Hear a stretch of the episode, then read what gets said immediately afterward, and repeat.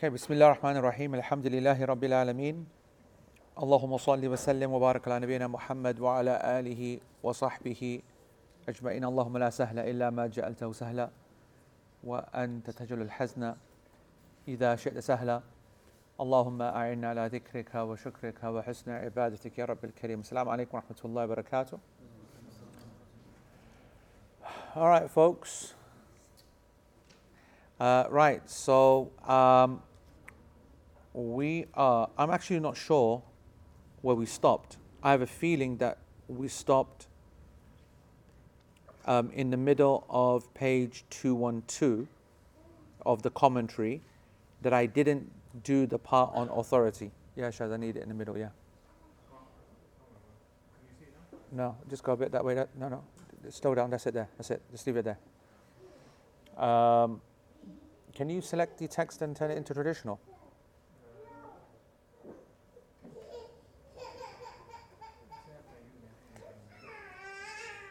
What I need you to do is to select all Arabic, and then you see there's a um, there's a uh, an arrow at the top. Actually, you know what, Shaz, don't worry. I'll deal with this. Here. Um, so. Yeah, don't worry, don't worry, it's fine. Um, I just want Mesa to confirm or somebody to confirm whether we. I don't think we did. Did, did we speak about whether the what happens when the big boss, yani Imam, comes to town? The Sultan. Did I mention what happens if it's Jum'ah? No. Okay. So I, I, we didn't actually cover this. I spoke about just the general Sultan, but not thingy. So we'll speak about that. So let's let's cover then the kind of the Arabic and then the English that we're going to be covering today. So Babul uh, Babul Imamah, the chapter of the Imam. Okay. Um, الأولى بالإمامة الأقرأ العالم فقه صلاته ثم الأفقه ثم الأسن ثم الأشرف ثم الأقدم هجرة ثم الأتقى ثم من قرأ وساكن البيت وإمام المسجد أحق إلا من ذي سلطان That's the part we're going to cover today, that last part. يعني وساكن البيت وإمام المسجد أحق إلا من ذي سلطان. That's what we're going to cover today. وحر وحاضر ومقيم وبصير ومختون ومن له ثياب أولى من ضدهم ولا تصح خلف فاسق ككافر. ولا خلف امرأة. ولا خنثى للرجال ولا صبي لبالغ.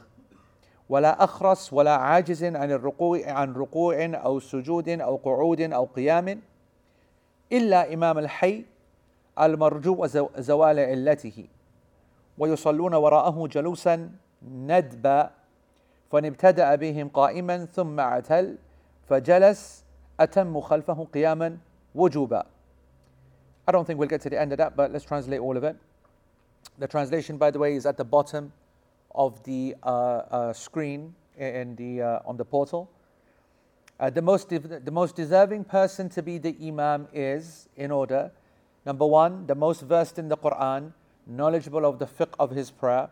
Number two, uh, then the most erudite of them in jurisprudence. Number three, then the eldest. Number four, then the most noble. Number five, then the one who migrated first. Number six, then the one with most taqwa. Number seven, then whoever is chosen by lots. Then we started last week the occupant of a house, and I chose occupant on purpose. Sakinul Bayt, it's referring to the one who's living there. Maybe we can improve that translation, I don't know.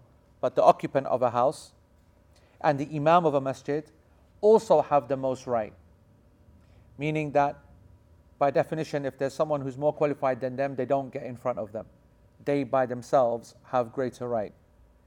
Other than in the presence of someone of formal authority. That's how I've translated it. Okay? Illa ish. Uh, uh, illa min the sultan. Illa min the sultan. Other than when there's someone there who has sultan, has authority. But the authority here is not meaning just authority, it means leadership. It means, uh, because, I mean, that could itself be a point of arguing, right? That uh, a big imam comes down who is like, you know, world reciter, and he goes, I have greater authority than you. I mean, he's right if it's in the authority of ijaza and qira'ah and whatever.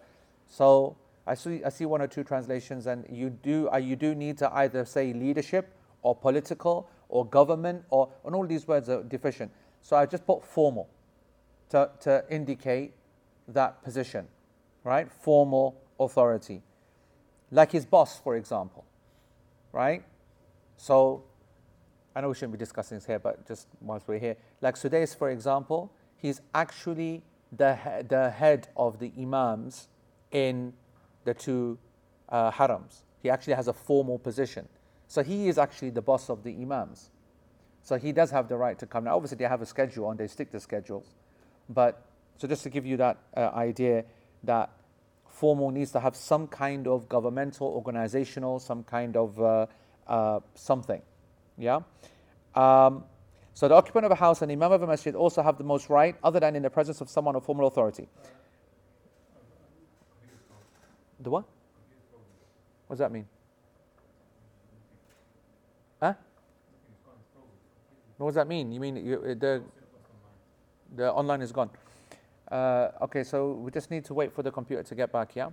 And then, uh, what, so how, how's that going to work? No, as in, how's it going to work on the portal? Will it just take the same URL? So uh, you on the portal, yeah? Yeah, yeah you, you tell them to wait and we'll, we'll start again in a, in a minute.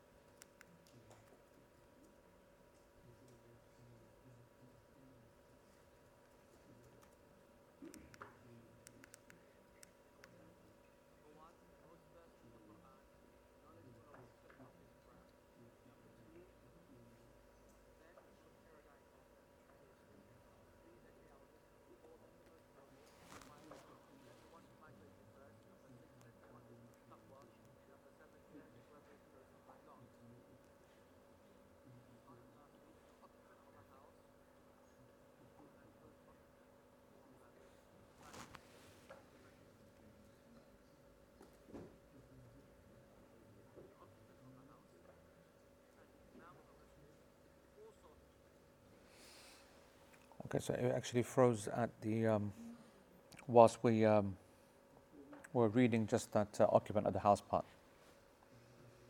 All right, so whilst we wait, who's got some questions on anything else other than the subject? Yeah, yeah, let's not, um, then it's not, yeah, it's not great for the folks that are online.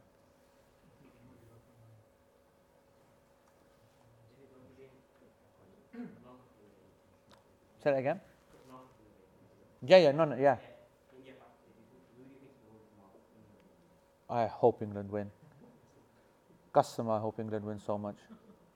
I mean, on on the other hand, obviously, then I have to. I've got. I've got. I've got obviously a supporting problem then on Sunday, but then I can't lose as well. You know what I mean? I'm happy whoever wins. No, no, no, no. Hundred percent. We're back, yeah. Hundred percent. Back online. One second.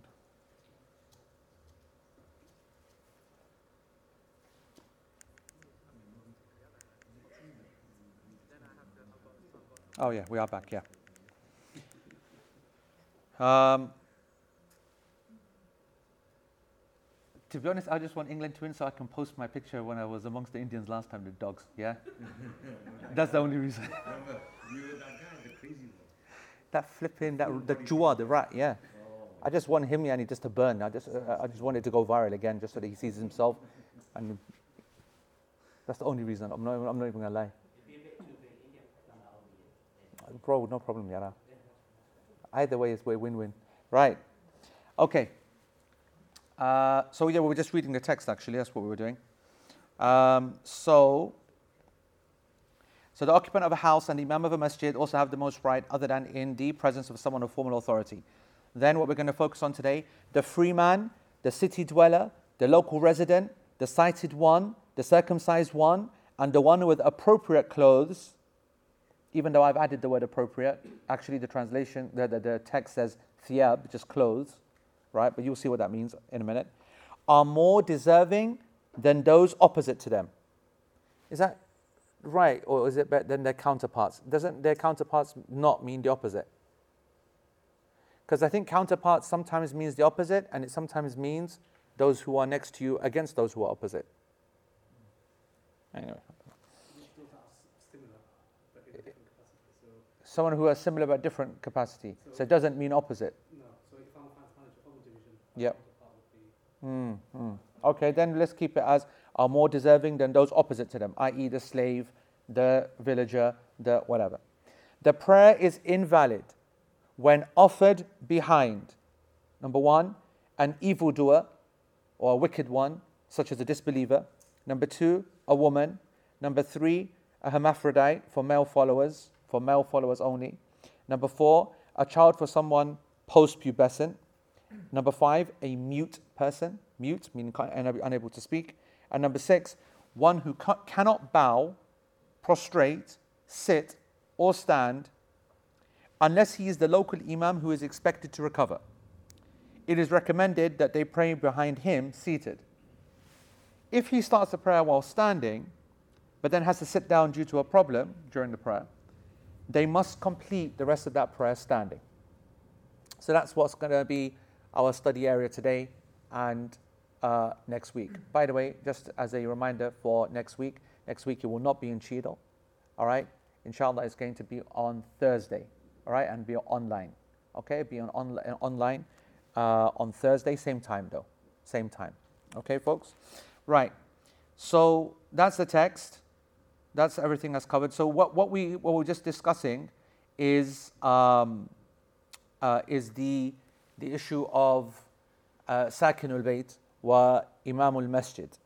These people have already got a specific authority. We covered that at the end of last week's lesson. That it doesn't matter whether the greatest of the imams and scholars comes, you don't get in front of that guy.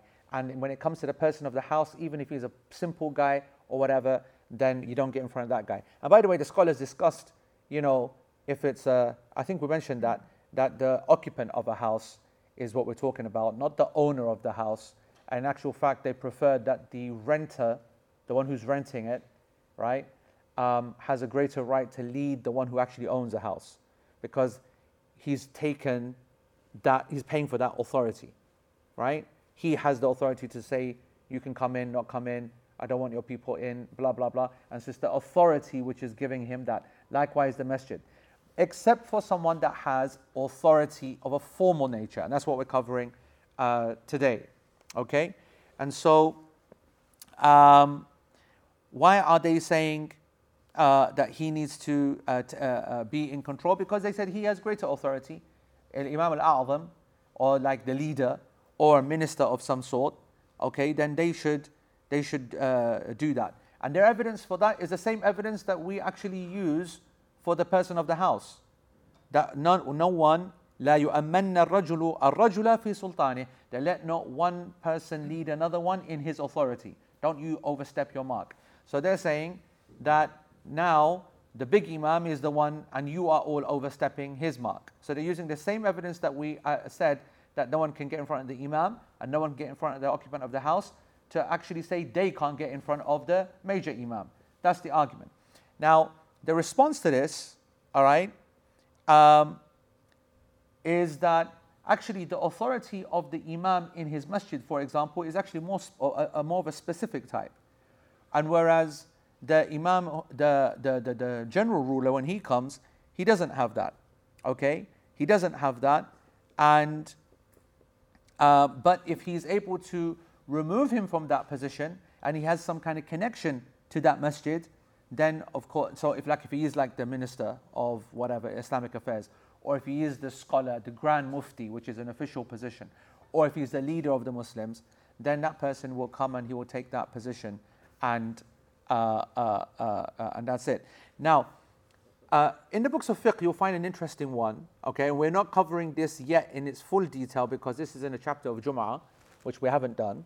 Okay, um, there are conditions for Jum'ah, and many scholars said that the one who is a traveler cannot lead the Jum'ah prayer, which is interesting, of course, because like most mosques, they are looking for that traveling da'i that's visiting from London or America or vice versa, you know, speaker type kind of guy to give a, a khutbah in good English for, you know, for purposes for getting, getting the people. And actually, classically, in the schools of thought, in the legal schools, they don't accept that because they said that from the condition of an imam is that he must be mustawtin.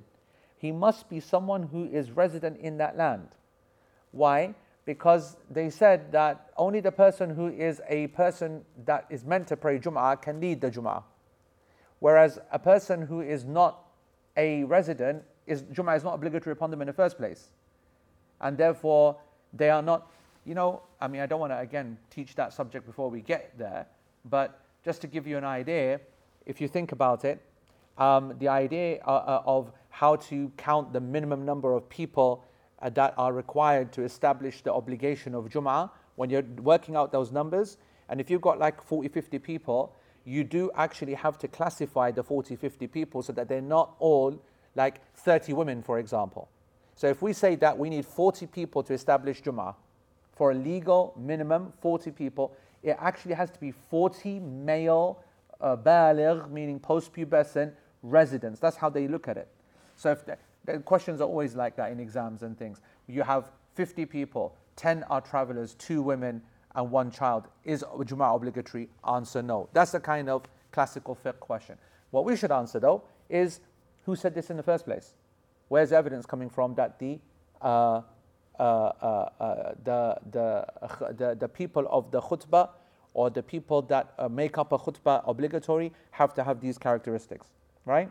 So, um, so the question is, if the Imam al-A'zam comes to Jum'ah in a country in which he is not, not only his country, but he's not even in authority, who should be put forward to lead the prayer and to do the Jum'ah? The Imam, uh, or the, the leader, Imam al-A'zam, or Imam al-Masjid al-Jami' or the Imam of that main mosque. By the way, of course, Jami' Masjid, meaning the main mosque. Small mosques and musallas don't operate on Jum'ah, or not meant to. Another, I mean, uh, uh, when you study the chapter of Jum'ah, you'll just realize how miles off we are from any kind of orthodoxy, right? Like in orthodoxy, it is completely unacceptable for us, well, maybe us no, but most masajid not to even be open, right? Um, let alone all the uh, musallas in hospitals and schools and workplaces, which don't even, you know, there's some random classroom where they pray once a week, right? And people will say, uh, well, we'll get that in a second. Then, of course, all the people that are there. And then uh, the issue of repeat, repeating of prayers, you know, doing it once and twice. The whole reason that you have a jami' masjid and not the small ones is that you're meant to gather all the people together and not give them the option of a second and a third at half past one, two o'clock, two thirty. So you force people to come together and they meet and they congregate and they take reminder, etc. So there's a very important social kind of control over Jum'ah because of its extended benefits, right? Now, uh, uh, let alone uh, one imam give khutbah, in fact, give two khutbahs and one leads and leads one prayer and then random guy comes. You know, we pull out all kinds of baqwas, right? And of course, uh, uh, in the winter time, we are restricted in terms of the amount of time we've got before Asr starts. So you'll see in many of the cities, they do the first one before Dhuhr time. Now that is actually following a Hanbali concession because there is a Hanbali position that allows the Jum'ah to be offered before the start time of Dhuhr, right? Which is itself is very interesting. So when you look at the, the, the, the surah, when you look at the expression of Jum'ah prayer in the West, we've broken literally every rule that's possible. Pray in places they're not allowed to pray it, pray in places when it should be closed, repeating it when it shouldn't be, yeah, and etc. etc. etc. All because, actually, I don't know. I don't know why. Because, I mean, I, I can't think it's a bad thing, because there is a desperate clinging onto the faith through the Jum'ah prayer by people who are essentially ritualistic, not really so practicing as Muslims. But they, because they're so poor at the Islam the rest of the time or all the time, Jum'ah becomes obviously infinitely more important. The only thing that reminds them of their faith or whatever. And therefore, um, you know, I get lots of questions about, you know, praying in mosques and schools and whatever, whatnot. They don't want to hear my answers when I say to them, there is no Jum'ah for you in school. There is no Jum'ah for you at work. There is no Jum'ah in your factory. If you're living half, if you're working half an hour away, whatever, whatnot, you only got dhuhr. And to legally tell someone that you don't have a Jum'ah, you only have dhuhr every single Friday, right? It blows their mind. Now, it should blow their mind because the Prophet ﷺ made it how important for a person to attend every week, let alone miss three. So if a person's in a permanent place where they can't do Jum'ah, then the situation becomes. I mean, we went so backwards from a fiqh point of view. I mean, if you thought that absolutely every blag fatwa has been used, now, of course, each fatwa in its own place is not a blag one when you use it for a reason. But if you are just taking concession after concession after concession after concession, then the mutated thing that you're putting forward is so far from what it could be or should be. So you would have thought you can't possibly get any go backwards more until COVID came, and then people start praying Jummah at home. Madness. Yeah, they were opening their doors and they're saying the Hanafis allow this, and as I saw people yani, praying in gardens and leaving the, the gate open. Black gate open, of course. They weren't inviting anybody in, but they were putting the gate open, saying, "No, no, we are. This is public." Again, because of their connection to Jum'ah. Bro, just pray Dhuhr, that's it. Khalas. Right? No, I've got to, I can't leave out my Jum'ah. Like they do any kind of Islam any other, uh, other time of the life, but to do the Jum'ah must be. And so it was fascinating in that they were actually, I, I saw posts going out saying, this is my address, my front door's open. Nobody's going around to his house. But he wants to put their attention, like because the scholars said, obviously, that uh, for a Jum'ah to get the number of people, there's got to be open access to the public, which obviously you can't be like a private, closed affair. It's Jum'ah, it's for other people to come. It just goes to show, as I said, in a good way, the people's kind of desperate hanging on to uh, uh, uh this, this, this, this, this, this ritual, this act of ibadah. And obviously, the reason that we allow all these things to slide is because we are a minority in non Muslim land. The question you've got to ask yourself is how long and how far can that be going? Anyway, we'll come to that in the chapter of Jum'ah. What does the Sheikh Uthaymeen say? He goes that we will put forward the, uh, uh, sorry, he, uh, uh, uh he goes that the, uh, what will the Hanbali say? He said, we'll put the Imam of the Jami' forward. We will put the local Imam forward to lead that prayer because from the conditions of the Imamah is that the person who does the Jum'ah must be a resident. And the Imam, Al-A'zam, the leader, he's visiting lands and he's not resident. He's not resident, so he doesn't have the right to lead the Jum'ah prayer. Um, Sheikh says obviously we need to look at a couple of issues here. The first one, and he's talking about in the future, so he's not going to commit now, but I can tell you the answer now anyway.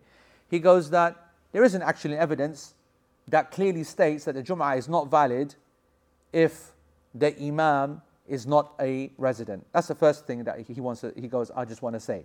Secondly, he goes, anyway, anyway, it could be argued that wherever he goes, he's the Imam, he's the leader for crying out loud. He doesn't have to have a specific, you know, connection to a neighborhood.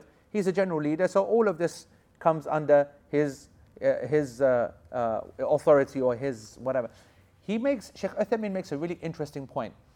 Um, some of you might know that uh, when you go to uh, Mina on the day of Hajj, on the day of Arafah, so when you go, then you got to be there around Dhuhr time, and you pray Dhuhr and Asr.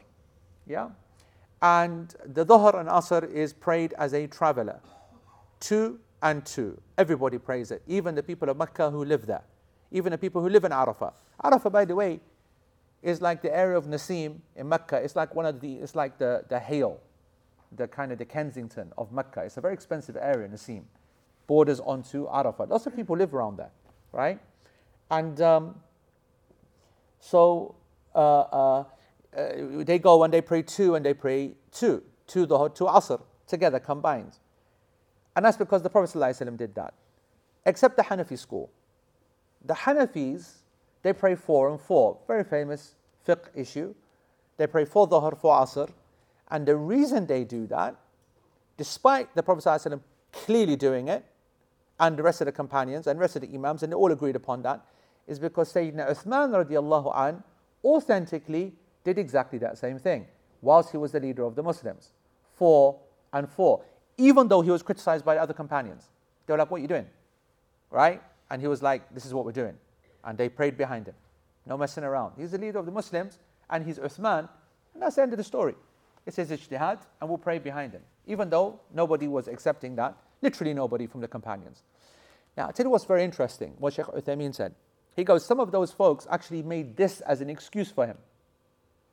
They said, you know, this point that we're talking about, they said actually, because he was the uh, Amir al Mu'mineen, the leader of the believers, all the lands are local to him. You get the point?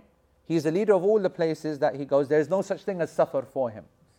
He is like, yani, yeah, no, I mean, uh, obviously that means his life is ruined if that uh, opinion, opinion is correct. No concessions ever, right? Is this the point to tell you that Shazad Salim looks for traveling excuses? Every, every week. He did not learn from the best. He did not learn from the best. But let me tell you, there's a certain guy in this room. There's a certain guy in this room that when he gets tired of fasting,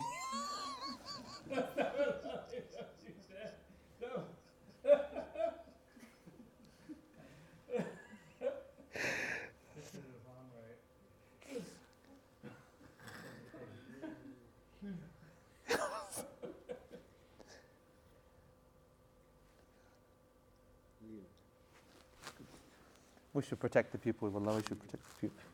We should protect.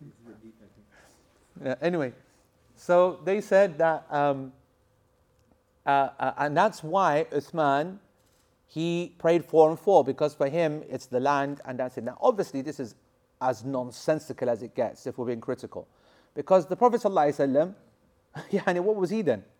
He was the leader of leaders of all the leaders, and he living in Medina comes to Mina for a few days only, right? Goes to Arafah for one day only, as traveler as it gets, as leader as it gets, and prays as a traveler, and you're coming with this story for Uthman radiallahu anh. So obviously, it's an interesting angle what they're taking, but it's a nonsense argument. It's as weak as it gets. It's as weak as it gets. Anyway, uh, so Sheikh says that, um, therefore, uh, we should say that this idea that the Imam has got to be someone who's resident before he gives the khutbah is a weak position. It's a weak position. The evidence does not stack up. بل الصحيح أن غير الإمام الأعظم أيضا يصح أن يكون إماما للجمعة في غير بلده. Doesn't matter whether it's the leader, doesn't matter whatever, this wandering speaker, traveling speaker from abroad, they are able to offer the Jum'ah and pray the Jum'ah and be an Imam for the Jum'ah. No problem at all because there's no evidence against it. All right,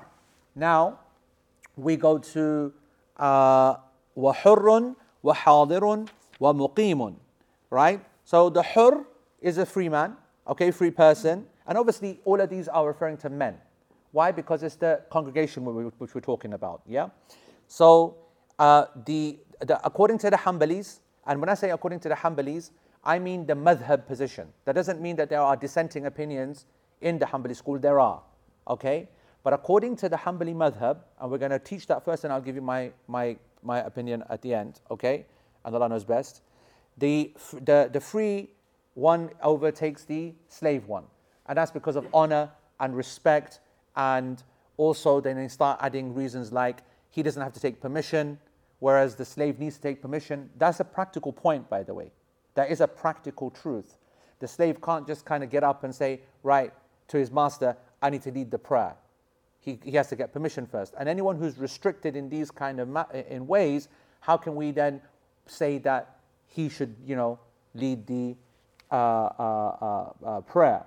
Okay, especially at different times and so on, uh, whatever. And how can it be that a person who is free, that's offer, that's uh, you know, free, freeman, have we not found a better word than freeman?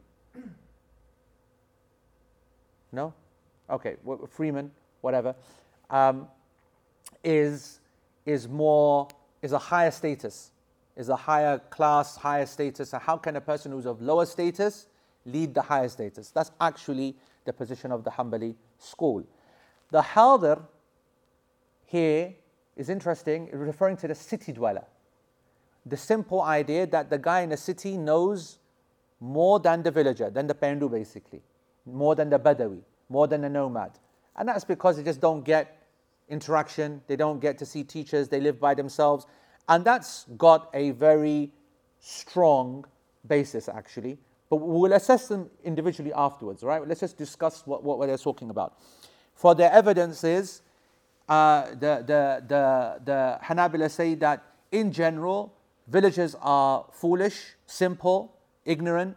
Allah subhanahu wa ta'ala says in, for example, Surah At-Tawbah, الأعراب أشد كفرا ونفاقا وأجدر أن لا يعلموا حدود ما أنزل الله على رسوله.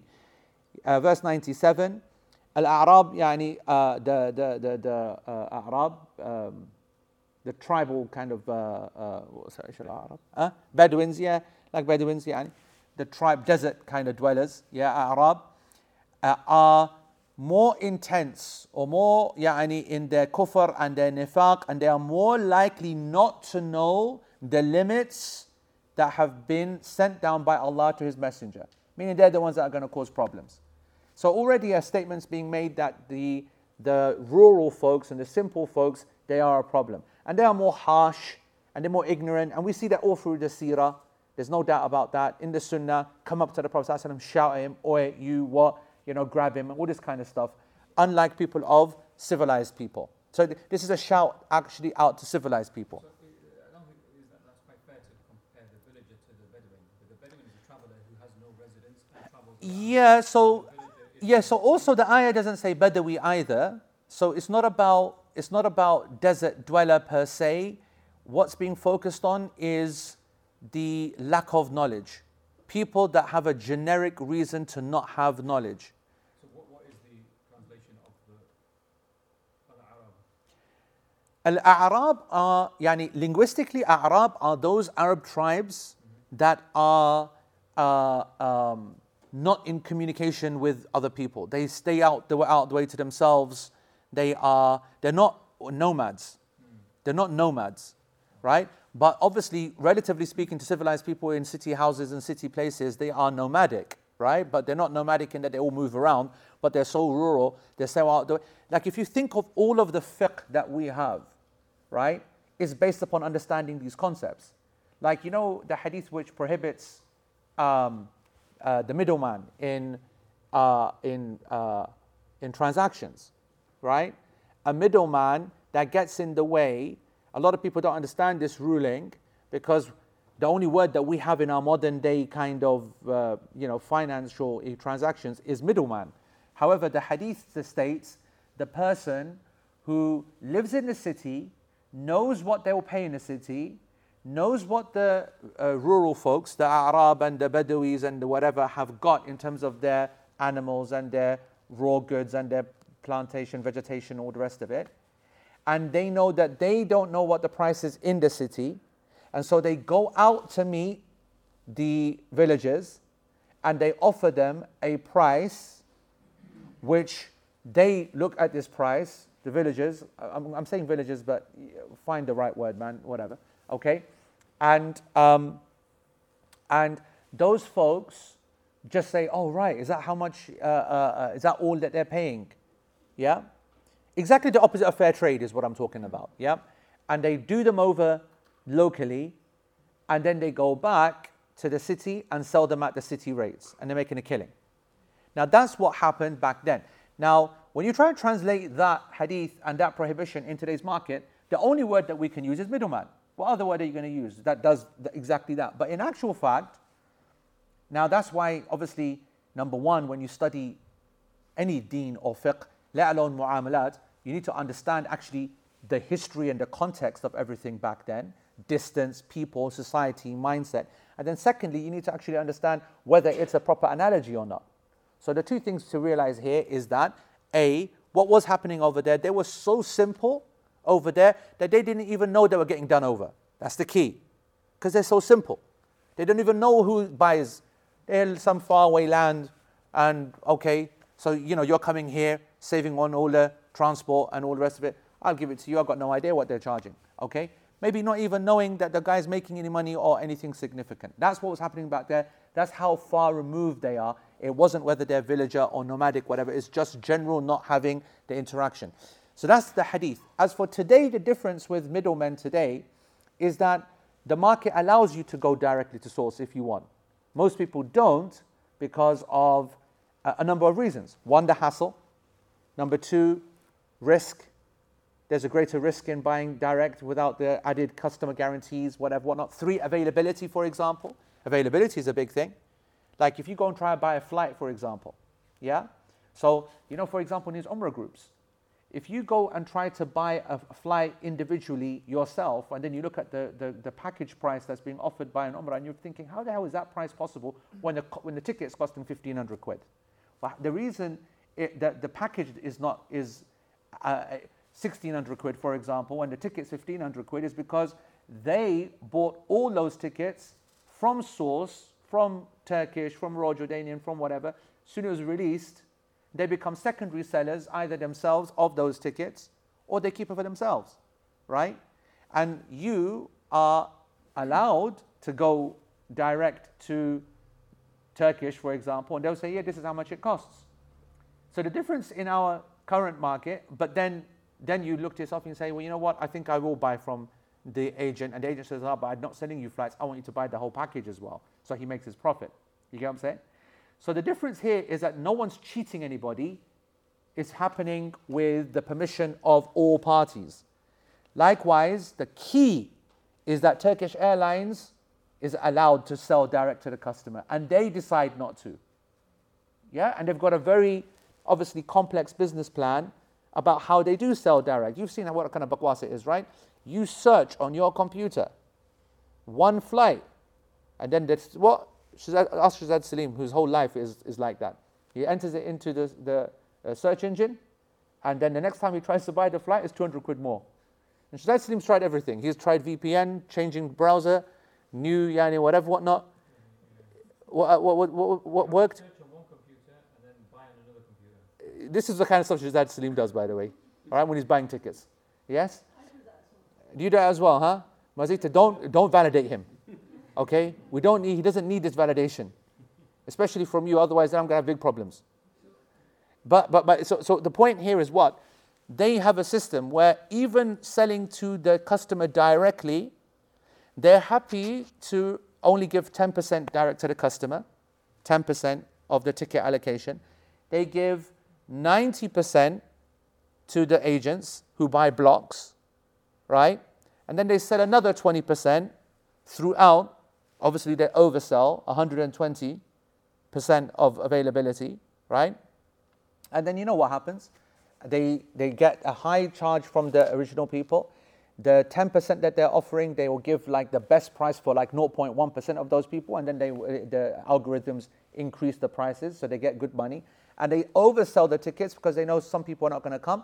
And then when you are that person who's come too late and now the plane's full, they're happy to offer you a grand two, what's that? A grand, two grand uh, hotel flight, take the option to fly tomorrow. They'll give it to you with a big smile. And you're there thinking, oh man, I got such a great deal. They're like, you dumb packy.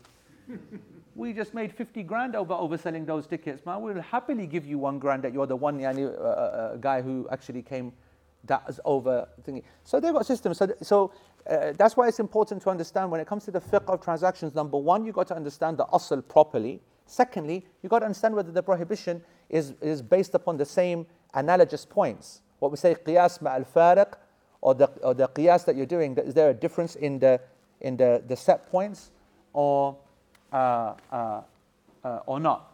Anyway, anyway, so yeah, what, what, uh, uh, Bilal, what's the uh, translation that they've put? I don't have access to a translation, but if you do, then what they're saying for Surah Tawbah, verse uh, 97.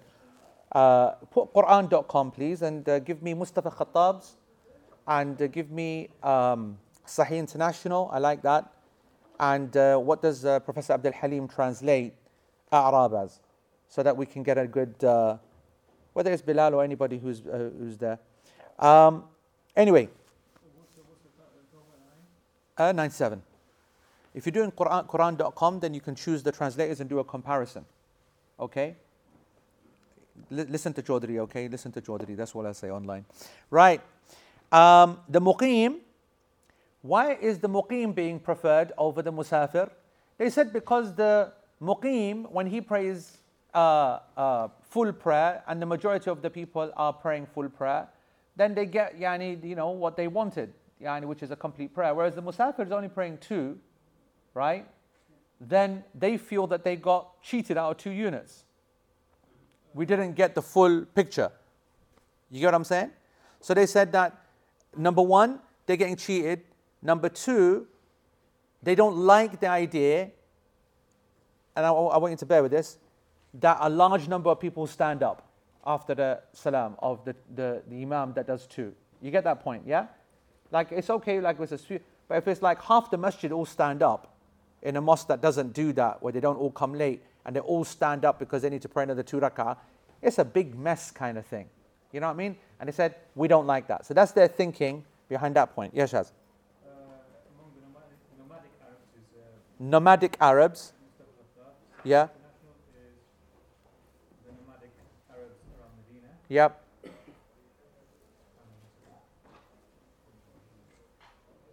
Sahih International is Bedouins, bro, not, not, not, what you just said.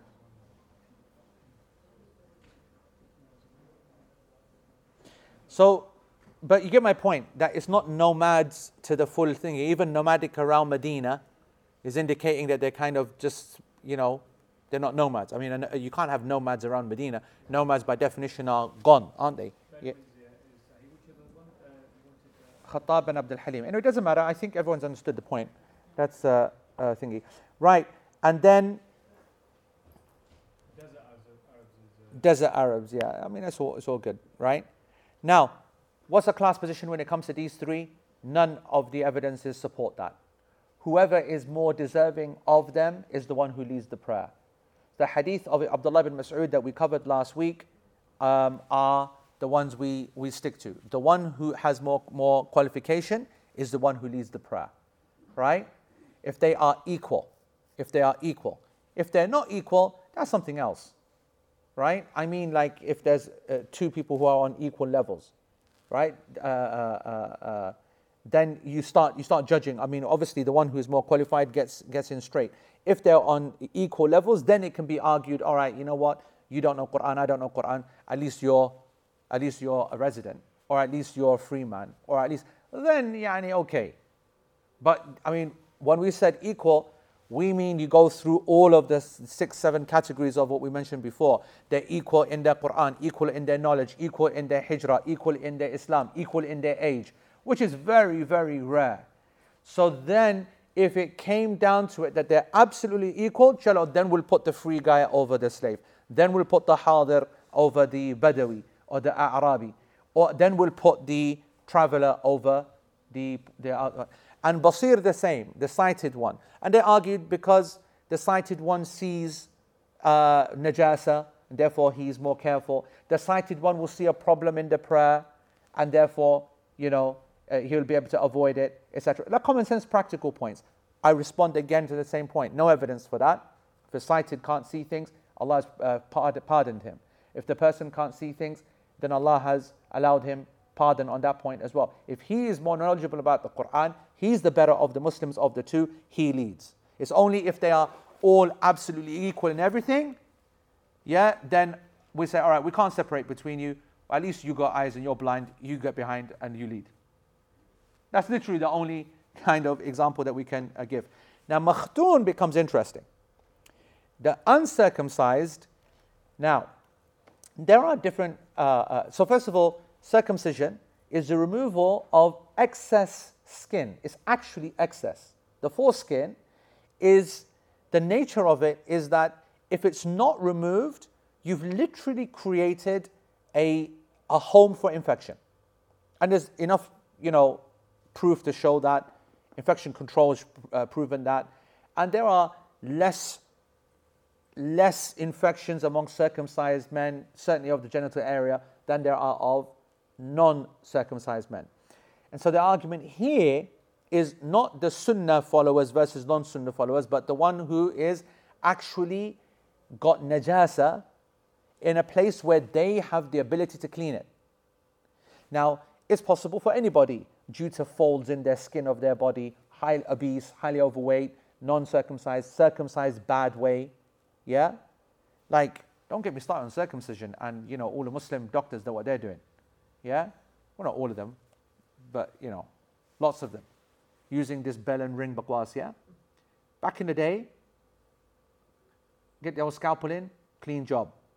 But, you know, that's a headache. It's obviously scalpel work. It's all kinds of, you know, whatever, and you've got to have somebody else. And, you know, it's, it, it requires some skill. Then these, yeah, Pakis heard about this ring bakwas, yeah? You just basically stick it on, screw it and unscrew it, tuck, and it just comes off. It's an easy way of doing it. Then and they just got those boys in, charging the same amount of money, and it doesn't cut the same. Don't get a clean result. And with my dearest respects to all those yani, Muslim circumcision clinics, and they're absolutely milking it. And the Jews refuse to engage with this ring bell. What's it called? Ring bell? What's it called? The ring, the ring thing or whatever bakwas it is. Those Jews, if you can hunt them down, they don't mess about. Don't. Hunt, I don't know. Hunt, okay, all right. Find them, yeah? They legit, they said haram to use that, that ring bakwas, and you got to be done with a proper knife, proper behavior. You get clean result. You'll have no regrets later. You'll have no issues, no have to do it again, foreskin, this, that, blah, blah, blah. Just take my advice. If you find in your locality because the Jews themselves now, they're kind of like uh, not down for that behavior. Anyway, uh, nomadic Arabs, Bedouins, and desert Arabs. Those are the three that we basically uh, think. Plastibell, that's what it's called. Plastibell. Yeah, it's rubbish, man. Just take my advice. If you've got a boy that needs circumcision, pay the extra money, get it done with a, a proper knife or a scalpel. Yeah? Yeah. All right. So now this theoretically is a good point. If a person is not getting circumcised and uh, uh, they had the opportunity to get circumcised and they're not doing it, and there is avoidable najasa that they're not cleaning, then this guy actually, it's not an issue of that he shouldn't need the prayer. His prayer is not valid in the first place. So this is like an exception to this list. You know what I'm trying to say? Right? It's not that non-circumcised and, uh, is, is less than circumcised. It's a person that has the ability to and refusing not to, whilst being able to clean but not cleaning the najasa. Whereas another person who's non circumcised, new Muslim for example, not someone who, uh, who keeps himself clean, right? Because presence of foreskin does not mean najasa, it means extra cleaning. So a person can clean themselves, right? So actually, even this point we disagree. The person who should lead the prayer is not the one that's circumcised, not circumcised, as long as he's keeping himself clean. It's the one who knows the most Quran, the most knowledge, etc., etc. And if we finally got to it, yeah, then we'll then we'll say, right, what's happening down there, basically. oh. Uh, no, shut up. Shut up. It just goes that in Ertugrul, that's what happened. There was one, one something when they, when one of them converted and they go, yeah, and he was like, yeah, okay, then he thought he was winding up. Oh, is that what he said to him? Prove your Islam, and let's have a look down there. No, you, you, converted, Right? and then they said, right, you've got to do the thing. Oh, right, have the chop. What, you having a joke? And then, do you remember that now? No. Uh, yes.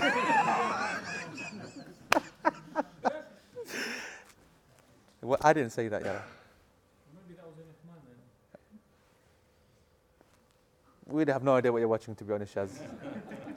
We're not gonna lie. Right. Um, so, Ras, they're using lasers to cut. That, that, that, I don't like the sound of, to be honest. I bet the Jews don't allow no flipping laser bakwas. I'm going with whatever the Jews are going with. I'm telling you now. There used to be the top, in Manchester, top uh, Jewish doctor. His name was Dr. Hibbert in uh, Cheetham Hillside. Is he still there? Simple, when you look at wound, he, He's still there? Yeah, did it for Say custom. How much you charging? 160, but I brought him home. 160 and he came to your house. Bro, that's a flipping bargain, bro. Bloody bargain, 160, you sure? No. Bro, they flipping up these packages on Wilmslow Road charge 160 for that ring bakwas. Anyway, Hibbert, I think by the way that could be his son because the Hibbert, Oh no no no yeah it's his. Uh, oh the son. I'm talking about the dad, Yara. Dad was legit Yanni Jew, I'm telling you, proper. No messing about, thingy, all that behavior. You have to go down to his place, whatever, whatnot. Kras, kras, kruz. Oof. Yes. Shallow. All right. Um, وَمَنْ لَهُ So the, the, the point here is that one guy has got basically bare minimum covering the awrah. And so by that, we're talking a towel around his waist and something covering his shoulders. Right? So he's bare chested, he's bare legged, but he's literally got yani, just the middle part covered, bare minimum, versus a guy who's got the full body covered. That's the discussion here. All right? So the short one, sorry, the less clothes one should not lead. I mean, frankly, in today's, uh, I think, a guy who's wearing a thobe versus a guy who's in three quarters in a t-shirt. That's basically what we're talking about. Now, you know, in a masjid, that's not going to go down well if we put the guy in the, in the shirt forward. Where was I recently? Dubai, not recently, a couple of months back, wearing the t-shirt and the three quarters. Wouldn't let me go into the masjid. Custom. They said, go to that room over there. And they made me put on that Malaysian yani sarong behavior. Gasme. I was like, Ras. And it was like, it wasn't even like beach thing. Like my three quarters are like about a foot underneath my knee as well. Like the long style yani three quarters. He goes, No, you're not coming into the mosque like that, bro. So I had to go and put on the lungi. Lungi. Mawiz yani, sarong style. So imagine that guy leading the prayer. So no, they're not down for that. That's the Hanbali position. What's our position? No, we, we don't care if he's wearing t-shirt, this, that, whatever. If he's the hafiz of the Quran, if he's the most knowledgeable of the Quran, if he's the older, if he's again, okay. I'm happy with this. If we've come all the way down in the equal, equal, equal, equal, then I'm going to put the guy in the thobe forward over the guy in the t shirt, frankly. Yeah, I'm okay with that. All right? Um, right, so that's, uh, uh, that's that. All right, then, وَلَا تَسِحُّ خَلْفَ فَاسِقٍ That the prayer is invalid. How did I uh, translate? Yeah, whatever. It's invalid behind a fasiq and I've tra- translated evildoer like the kafir. That's what the text says. Kal kafir. Which is very interesting actually, uh, as a legal statement. Because a fasiq, by definition, is not a kafir. What's a fasiq? Fasiq is a person who does fisq, but like seriously and properly and permanently. So let me explain this, right? Because I don't think we've covered fisq before in LP. So fisq is evil. Linguistic, linguistically, fasaqa. Fasaqa, fisk is, you know, when the uh uh uh, uh, uh, uh, seed or whatever sprouts. Yeah? So when it sprouts, its shell bursts, right? And the shell gets discarded whatever it is, whether it's a, a, a, a bud or whether it's a seed or whatever it is. And as soon as it discards the shell, it can't contain it anymore and it comes out. This is fisq. That's linguistic. Its technical application to the linguistic is clear. It goes beyond its boundaries, it goes beyond its limits. So the fasiq goes beyond and bursts through the limits that Allah subhanahu wa ta'ala has placed for moral behavior, for ethical Islamic behavior. Breaks the law. This person is a wicked person, an evil person. He's breaking the, uh, the boundaries. Does that make sense now? Now you know why a fasiq is called a fasiq, right? He doesn't care about the limits. He's got no limits. He does what he wants. Yeah? Technically, so that's يعني في اللغة الخارج مأخوذ من قولهم فسقطت الثمرة عن عن قشرها يعني that the fruit came out of its uh, shell or whatever i.e. it exited uh, فمن خرج عن طاعة الله بفعل كبيرة دون الكفر أو بالإصرار على صغيرة technically speaking what's فاسق or fisq a person who leaves the obedience of Allah subhanahu wa ta'ala by performing the, the major evil actions, the major sins, like riba, like ghiba, like uh, murder, like, you know, the major sins, or continuously doing the minor sins. Continuously doing the minor sins. And that's why it's important for you to know the difference, as I've spoken about a number of times in various classes, between a person who does fisq and who is a fasiq, and a person who does kufr and who is a kafir. A kafir is a permanent state. A fasiq is a permanent state. It's the, the best example is football. Someone who plays football every week and someone who's a football player. One's a permanent state, the other one does it occasionally. Uh, you can say uh, he can call himself a football player. You can think of it, but he's not a football player. That's a you know recognized, accepted position. Whereas someone who plays football, yeah, okay, we understand that. That's the same with kufr and kafir, except that obviously the stakes are higher. So we want to be careful that we don't apply a permanent state upon people. Now, obviously, this is important. We are more lenient when it comes to things like fisq, because what's the consequences of getting it wrong? Okay, we called the guy big time sinner as opposed to sinner. It's not like the end of the world. But in kufr, that's a major difference between a person who does an act of kufr, maybe by mistake, maybe because it was forced, maybe because he was ignorant, maybe because he was an idiot and, and, and you know, he knew what he was doing and he couldn't resist, but he is a believer in every other way. And a kafir, which, as I've said, as I was teaching on the weekend, there's a difference. Uh, uh, uh, uh, uh kufr and a kafir is an active verb, an active reality, not a passive rejection, right? It's not someone who disbelieves. You know, we call, we call it, we say, we say, we translate in, in English the kafir as a disbeliever. Now, maybe in some kind of way that's possible, yeah? But, uh, uh, uh, but act, if there was an English word that shows active rejection, that's the one that we would be preferring over the word disbeliever. What I'm trying to say is that in English, when you say the word disbeliever, it feels a bit soft, it feels a bit passive. I want to feel active rejection, meaning they know what they're upon, they've rejected what is being offered openly and knowingly. That just gives it a little bit more kind of uh, understanding. Anyway, our point that we need to discuss is how on earth is the author associating fasiq with kafir? He's saying that the prayer is invalidated praying behind a sinner. That's what he just said, the Hanbali position like praying behind the kafir. There's two shocking statements there being made there. One, that the prayer is invalid behind a guy that's a sin, sinning. He's going to list them now, which is going to be fun, right? Secondly, he's saying that the fasiq is like the kafir. When I say he, I'm talking about our author, the Hanbali madhab, right? And this is one of the positions in Hanbali school.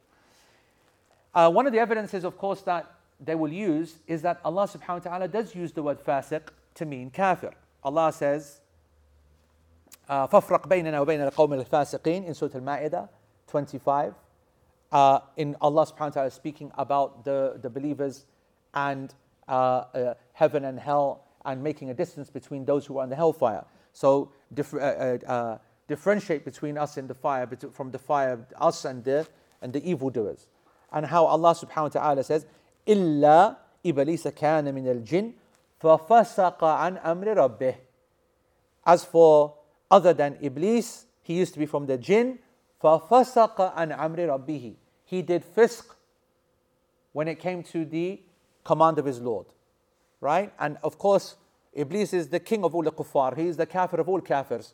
Right? Why did Allah describe him as a fasiq? Because fasiq means kafir in this ayah and in the previous one, for example. And also, وَكَمَا في قوله تعالى وأما الذين فسقوا فمأواهم النار and as for those people who did fisq then their home is the fire and so therefore these ayat would indicate that the fasiq is the one who is in uh, uh, who is in the fire in a kufr kind of form now the problem here so uh, Sheikh Uthaymeen now obviously criticizing this opinion he's saying well from the apparent wording of our author, rahimahullah, may Allah have mercy upon him, is that it is invalid to pray behind the fasiq. And it's regardless of, you know, whatever the situation is, you can't pray behind the fasiq. He's saying that, and if there are two fasiqs, that were together. it's like a joke, yeah. And two fasiqs walk into a masjid. That's what he says, yeah. We should just add three. We should say the three fasiqs that walk into a masjid. Anyway, he goes three fasiqs walk into a masjid, and there are three. There are two uh, uh, uh, uh who uh, uh, do the ghiba of the people. So that's their sin. Yeah. So they ghiba about the people, speaking about the people, right? And the prayer time comes neither he can lead him and he can neither he can lead him. That's the legal consequence of this point. So they must pray by themselves. So they must pray individually by themselves. Okay? Then he goes. The same if there are two people who are smoking. You can't pray behind the guy who's smoking. The same behind the guy who shaves. You can't pray behind the guy who shaves. You can't pray behind, and he just mentioned some of these uh, uh, uh, things. Obviously, this is based upon the opinion that uh, smoking is haram as opposed to makruh, which of course is quite a dominant held opinion amongst many scholars. Yeah. As for shaving, there's no doubt about that. That's a major sin, and and there's no doubt about, of course, slander being a major sin. The question that needs to be asked here is, as Sheikh Uthaymeen says, the second position on this matter is actually there's no problem behind the validity wise, I mean, problem, yeah. But validity wise, your prayer is completely valid, praying behind the fasiq. And that's because uh, of two evidences, one narrated and one aqli. Okay, Amal Athari, then the Prophet ﷺ said that let, uh, let the one who is most knowledgeable of you in the book of Allah, the, the most versed in the book of Allah, lead you. Didn't make an exception for the level of sin. This is about the quality of the, of the, of the leading in the, in the book of Allah. Um, and the Prophet ﷺ specifically spo- spoke about those people who are evil, who are sinners, and what happens if they are in authority over you. We have a number of ahadith about this, right? These come under political, the political aspects of Islam. So, uh, lot, uh, uh, so the companions actually, for you know, they had the kind of foresight to know that after the Prophet ﷺ would pass, there would be situations where you know people are going to be in authority over us, and you know, and the Prophet ﷺ, uh, uh, and uh, one of the ways of these people was that they would be delay the prayer They would delay the prayer because they're not scholars, they're not practicing, they're just doing the prayer for the sake of the show to keep in power. They just want the people on their side. Imagine it like that, the leaders. So they delay the prayer and pray whenever they want, however they want. And what did the Prophet ﷺ say to them? He said, صلي الصلاة لوقتها فإن أدركتها فإن أدركتها معهم فصلي فإنها لك نافلة The most important part, part here is unity. The most important part here is to obey the disobedient ruler, evil ruler, dog ruler, unjust ruler, because we've spoken before about this many times. That, that this idea that you go into revolution or a coup just because he's not fair or he's not nice or he kills people, whatever, bro, that's the nature of leaders that the nature of tyrants and dictators is the way of life, and only if you have a complete consensus of the entire nation, and the coup will be bloodless and guaranteed, and there will be absolutely no lives lost. That's like the only active scenario that you could entertain in changing leadership. Otherwise, anything other than that guaranteed certainty, you are not allowed to revolt. You're not allowed to because of what happens, and history has shown that how many times. Now, obviously, the exception to that, I'll just add it now, uh, is if the, he's already declared war on you. A lot of people ask this question, re the Syrian scenario. The Syrian situation is, is an exception. The red line had been crossed because the, uh, the ruler had basically, you know, he's massacring his own flipping people. So, of course, it's allowed to defend yourself and your family, and that jihad is a real one against that ruler. But otherwise, looking for it, and the Arab Spring and all this kind of bakwasi. I mean, this is something which, uh, of course, I'm not speaking about those countries that don't pretend even to be ruling by Islam and call themselves a democracy and allow the, the masses to protest uh, civil unrest as part of the constitution. That's something else. They've accepted no Islam in the first place, so then that's, some, that's, that's a different argument. But we're talking about countries that pretend to do Islam in one way or the other, and you're in that situation, then you've got to go along with the, with the, with the game. Anyway, what did the Prophet ﷺ say about them? They are the worst of people. They are leading that main prayer. And the Prophet ﷺ said, You pray the prayer on time And then when you're with them or you need to be seen with them, then you pray with them. And it will be a nafil for you. It will be a nafil for you. Do you understand the point? You can't be in that situation where you um, look like you're trying to boycott the Imam and create instability. This hadith in Sahih Muslim. And there are many hadiths like this, by the way. People will be kind of, you know, uh, and, and another hadith in, in Bukhari. In Bukhari, uh, this hadith in Sahih Muslim, number 238. A hadith in uh, uh, uh, hadith in Bukhari uh, 694, the Prophet ﷺ said, يصلون لكم فإن أصابوا فلكم وإن أخطأوا فلكم وعليهم. Look at this hadith. If you're in a, a difficult situation politically, right, where you're being forced to pray late or in a problematic or difficult or, or what seems to be a invalid situation, and you can't get off and you can't escape because it's the ruler and that's the whole point. He's specifically looking for you to see whether you pray or not. Then you pray. Shuf, yusalluna lakum.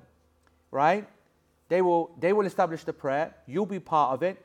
If they got it right, meaning the prayer was valid, then you got the, the result.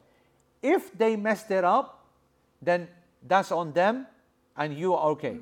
That's on them and you're okay. فَلَكُمْ وَعَلَيْهِمْ They're going to be held accountable for it, for all of their dhulm or their jahl or their X or the Y. Now these are the people who are the worst of people. Now of course, Abdullah ibn Umar radiallahu as Sheikh Uthaymeen mentions, he famously prayed behind Hajjaj ibn Yusuf, who was the greatest of the fujjar, of the fasiqeen, killed Sahaba. Yani, you know, next level criminal. And Abdullah ibn Umar is no joke. Yani, the way that he follows the sunnah is crazy levels. And so he would be very careful about who he prayed behind. Actually, many of the Sahaba prayed behind Marwan ibn Hakam. And when Marwan, of course, yani, again, from those yani, dynasties of dictators and tyrants. These are evil people.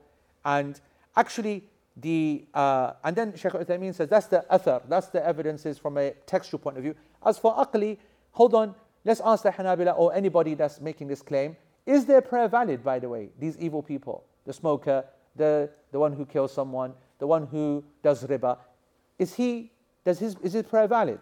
Is he Muslim? And answer is yes, of course. Uh, you've got to say that he's a kafir, basically. So if he's not a kafir and his prayer is valid, then what evidence do you have to excommunicate him from leading the prayer? Now, obviously, he's not a first choice guy, but again, we're talking about if we come all the way down the line and then we've got nobody else except you know the clean shaven guy, right?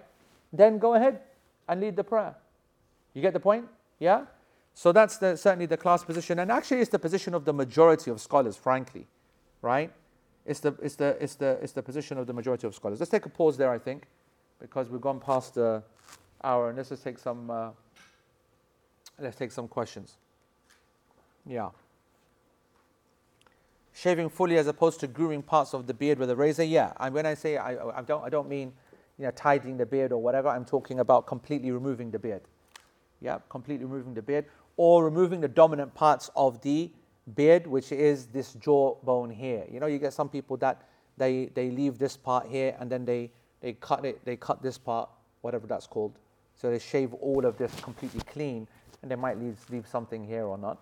The, the, the, the, uh, the liha, this jawbone, that has to have hair on it, yeah, for, for, for that's why it's called a lihya, because of this uh, jawbone. Um, yeah, denier transgressor, yeah. Right, what questions do we have, guys? These, you know, these categories that they've added. Uh, uh, like Freeman and all that, yeah? It's not providing any evidence. Really, could you say that yeah, they're all dalil nadari, they're all like kind of theoretical kind of uh, evidences, and that's why, that's why the majority of the scholars, actually madahib as well, they, they don't uh, uh, take them too seriously. And if they do, only if there's nothing to separate them. Now, if you're going to put that as a precondition that only if there's nothing to separate them, then, then there are many crazy things that we'll put in. Do you know what I mean? And that's why you get the whole guy's got the longest beard. And even there's some, uh, something else crazy that they used to say that, you know, that the Hanafis have as one of their yani, criterion. No, something yani, else. But, you know. We don't want to. We don't want to go there. Yeah, there's some kids in the room. Yalla. All right. What else?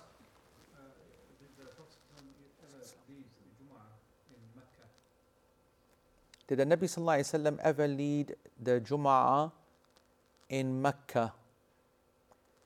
Did he wasallam ever lead the Jum'ah in Mecca? I, I, I can't remember an active hadith, meaning I can't think of an evidence which positively proves it, but but but uh, passively, there's no doubt.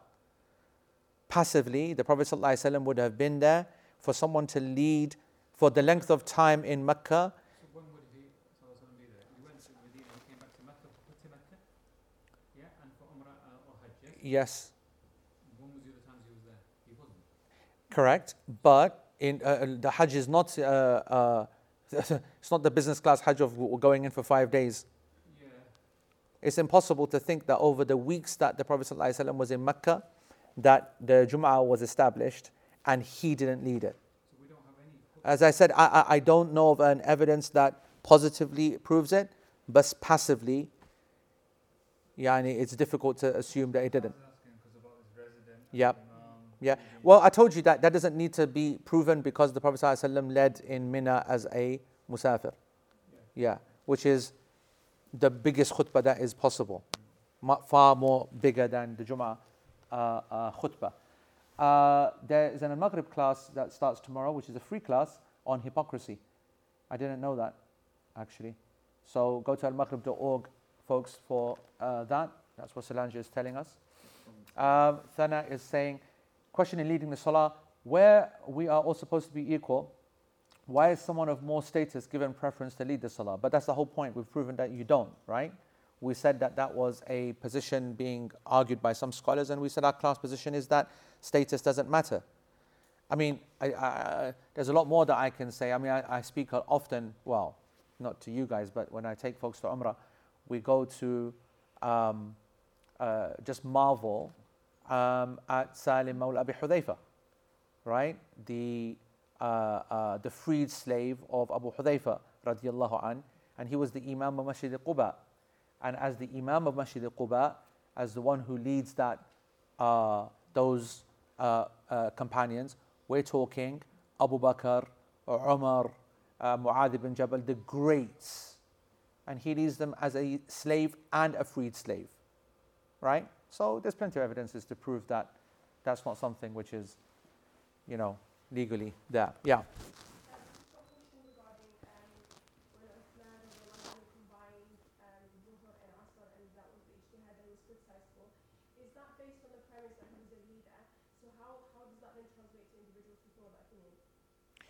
Uh, okay, so the question by Juwairiya is that um, Uthman's action that he did when he combined uh, Dhuhr and Asr, and he was criticized for that. What, what about those people who follow him in that, um, in that position? It is completely acceptable, no doubt about that. Any person who follows the Hanafi school and was therefore to follow that position based upon the, the ijtihad of Uthman, then that is something which is acceptable. This is an area of fiqh and they're following their, their, their madhab because they don't have the confidence or they don't even have the desire to leave their school on any issue, maintaining their discipline. I'm okay with that. Uh, but, but, just so that you know, um, the, the theory that he was justified in doing that for this reason that I mentioned is not actually the one that's mentioned behind it, right? Um, and there's a big debate actually why on earth would he do that? I mean, there are more obvious reasons that he would. He didn't know, for example, that the Prophet ﷺ, um, uh, shortened, right? And that's the most obvious answer. Uthman radiallahu an, you know, he was not always around as much as you may think, right? So it's quite a possibility that he didn't hear the hadith, and when the other companions are telling him, he decides not to take their word for it, which doesn't necessarily mean that he doesn't believe in a single narration authentic from a companion, but when a person believes their own position, right? And I'll be honest with you, it's very uh, normal to accept this position. Because when we go to Mina, right, look at what happens in Hajj today. When we're in Mina, the people are a bit surprised that we're praying qasr, right? Even, in, even right now, when I go and take folks to Medina and Mecca and they ask what we're doing, what are we, they don't really realize that because they're all praying their prayers behind the Imam, right? So they're all praying like fours and, you know, all the fours. Yeah? Um, so they don't feel what it's like to be a traveler. No one combines because everyone's going to the masjid for each prayer, hearing the adhan, so nobody feels that side. Nobody feels the side of not praying sunnah, which is the main, or one of the main concessions of traveling. Why? Because people are there to pray as much as they possibly can. So actually telling people that they're travelers has zero value until actually they realize that it's more of a legal state as opposed to a practical benefit state, right? And that there's a big value in it because it makes a person more aware of their deen. And when they're praying the prayers that they're doing, the extra, they shouldn't be praying them in a way that this is the sunnah of dhuhr, but they should be like, this is al nafal al mutlaq. This is just absolute, simple, unrestricted uh, uh, nafal prayers that I'm just knocking out to pick up the thousands in uh, uh, Nabawi and the hundred thousands in Mecca. And it's not linked to the prayer. And that's an engagement of the deen at the intellectual level. Obviously, the, the key is what happens when they miss the jama'ah. Right, now let's see what you're going to do. Are you going to pray two or four? And now I say you can pray two. Or you, some other reason. Now, the point I want to make is that when we go to Hajj, especially on like a program that, that I would do, we're there for about 20 odd days. Now, I want you to think about this. Um, out of 20 odd days, at least 15 is in Mecca. And when I say the word Mecca, I mean Mecca, five star hotels in front of the Haram, Azizia stroke Shisha, suburbs of Mecca, five days in Mina, general Mecca, Arafah, which is also Mecca. Now, if we were doing this in Manchester, and we spent five days in Cheadle, four days in, in Longsight, five days in Deansgate, would you be considering that in between all of that you are traveling? You wouldn't. You'd be, for example, saying, I follow the Hanbali Shafi'i Maliki opinion of four days or 20 prayers. Anything after 20 prayers, I'm a resident. Or you're following the Hanafi opinion, which is that it's 14 or 15 days.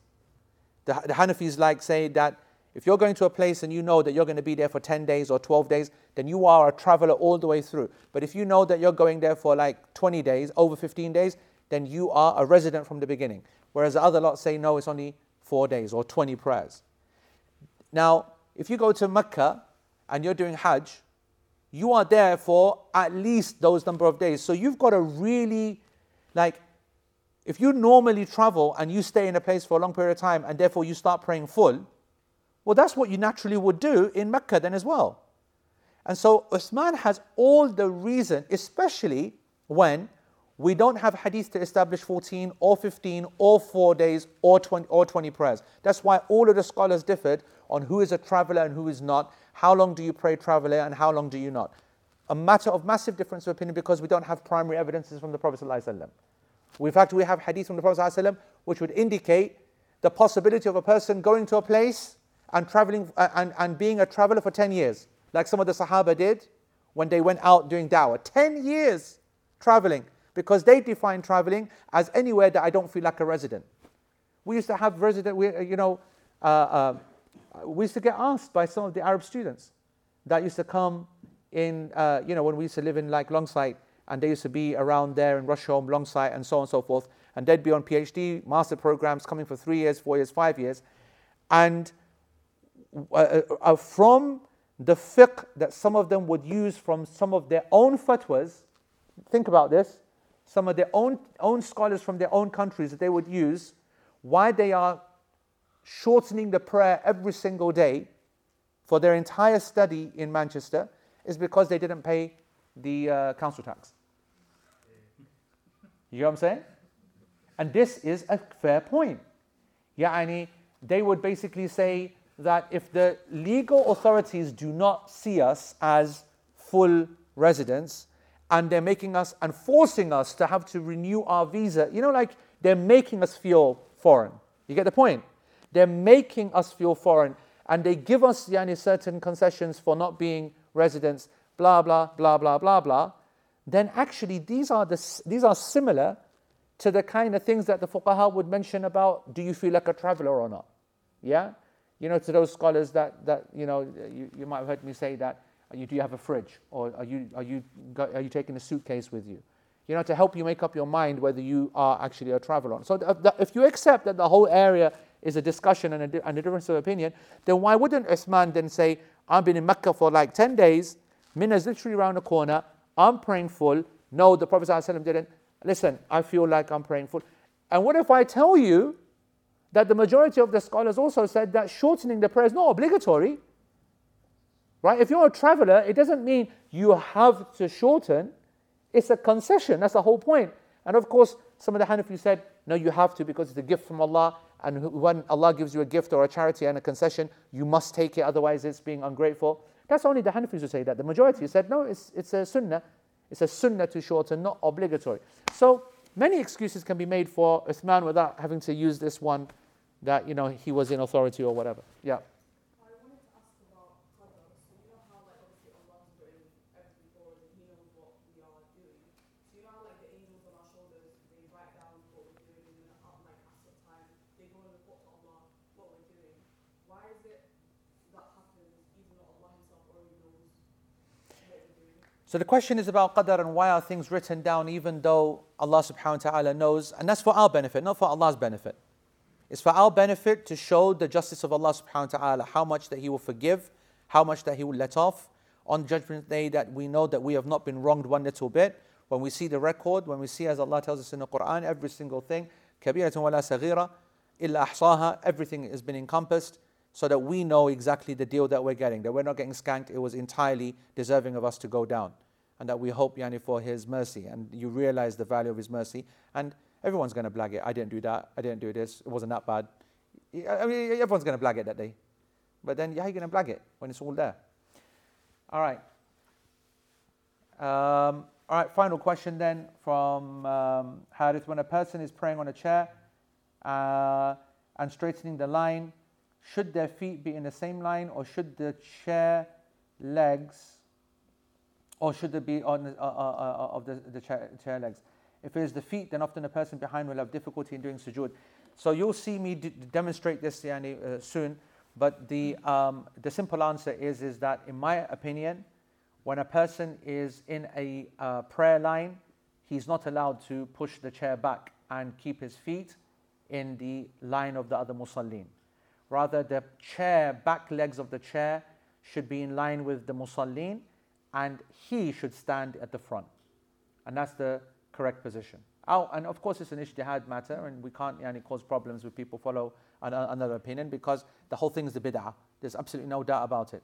The use of these chairs, all this baqwas that's happening in all the mosques, is a disaster. It's turning them into churches, just pews upon pews of bloody rows of chairs, right? No difference.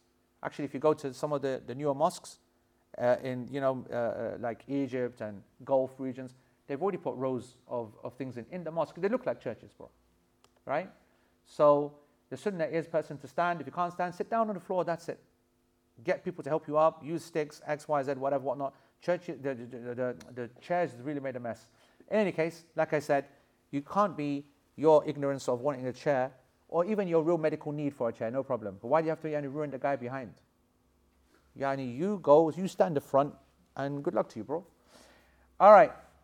And Allah subhanahu wa ta'ala knows best. Jazakumullah khair. Anything we need to say? Just not that we're not in Chudo next week. Yeah, so for those folks traveling in, yeah, those folks traveling in, don't travel in. Don't, uh, I think number one, number two is Thursday next week because I'll be traveling. Yeah, so Thursday, inshallah, same time, 7:50, same time, always. بارك الله فيك سبحانك اللهم وبحمدك أشهد أن لا إله إلا أنت وأستغفرك اللهم وأتوب إليك والسلام عليكم ورحمة الله وبركاته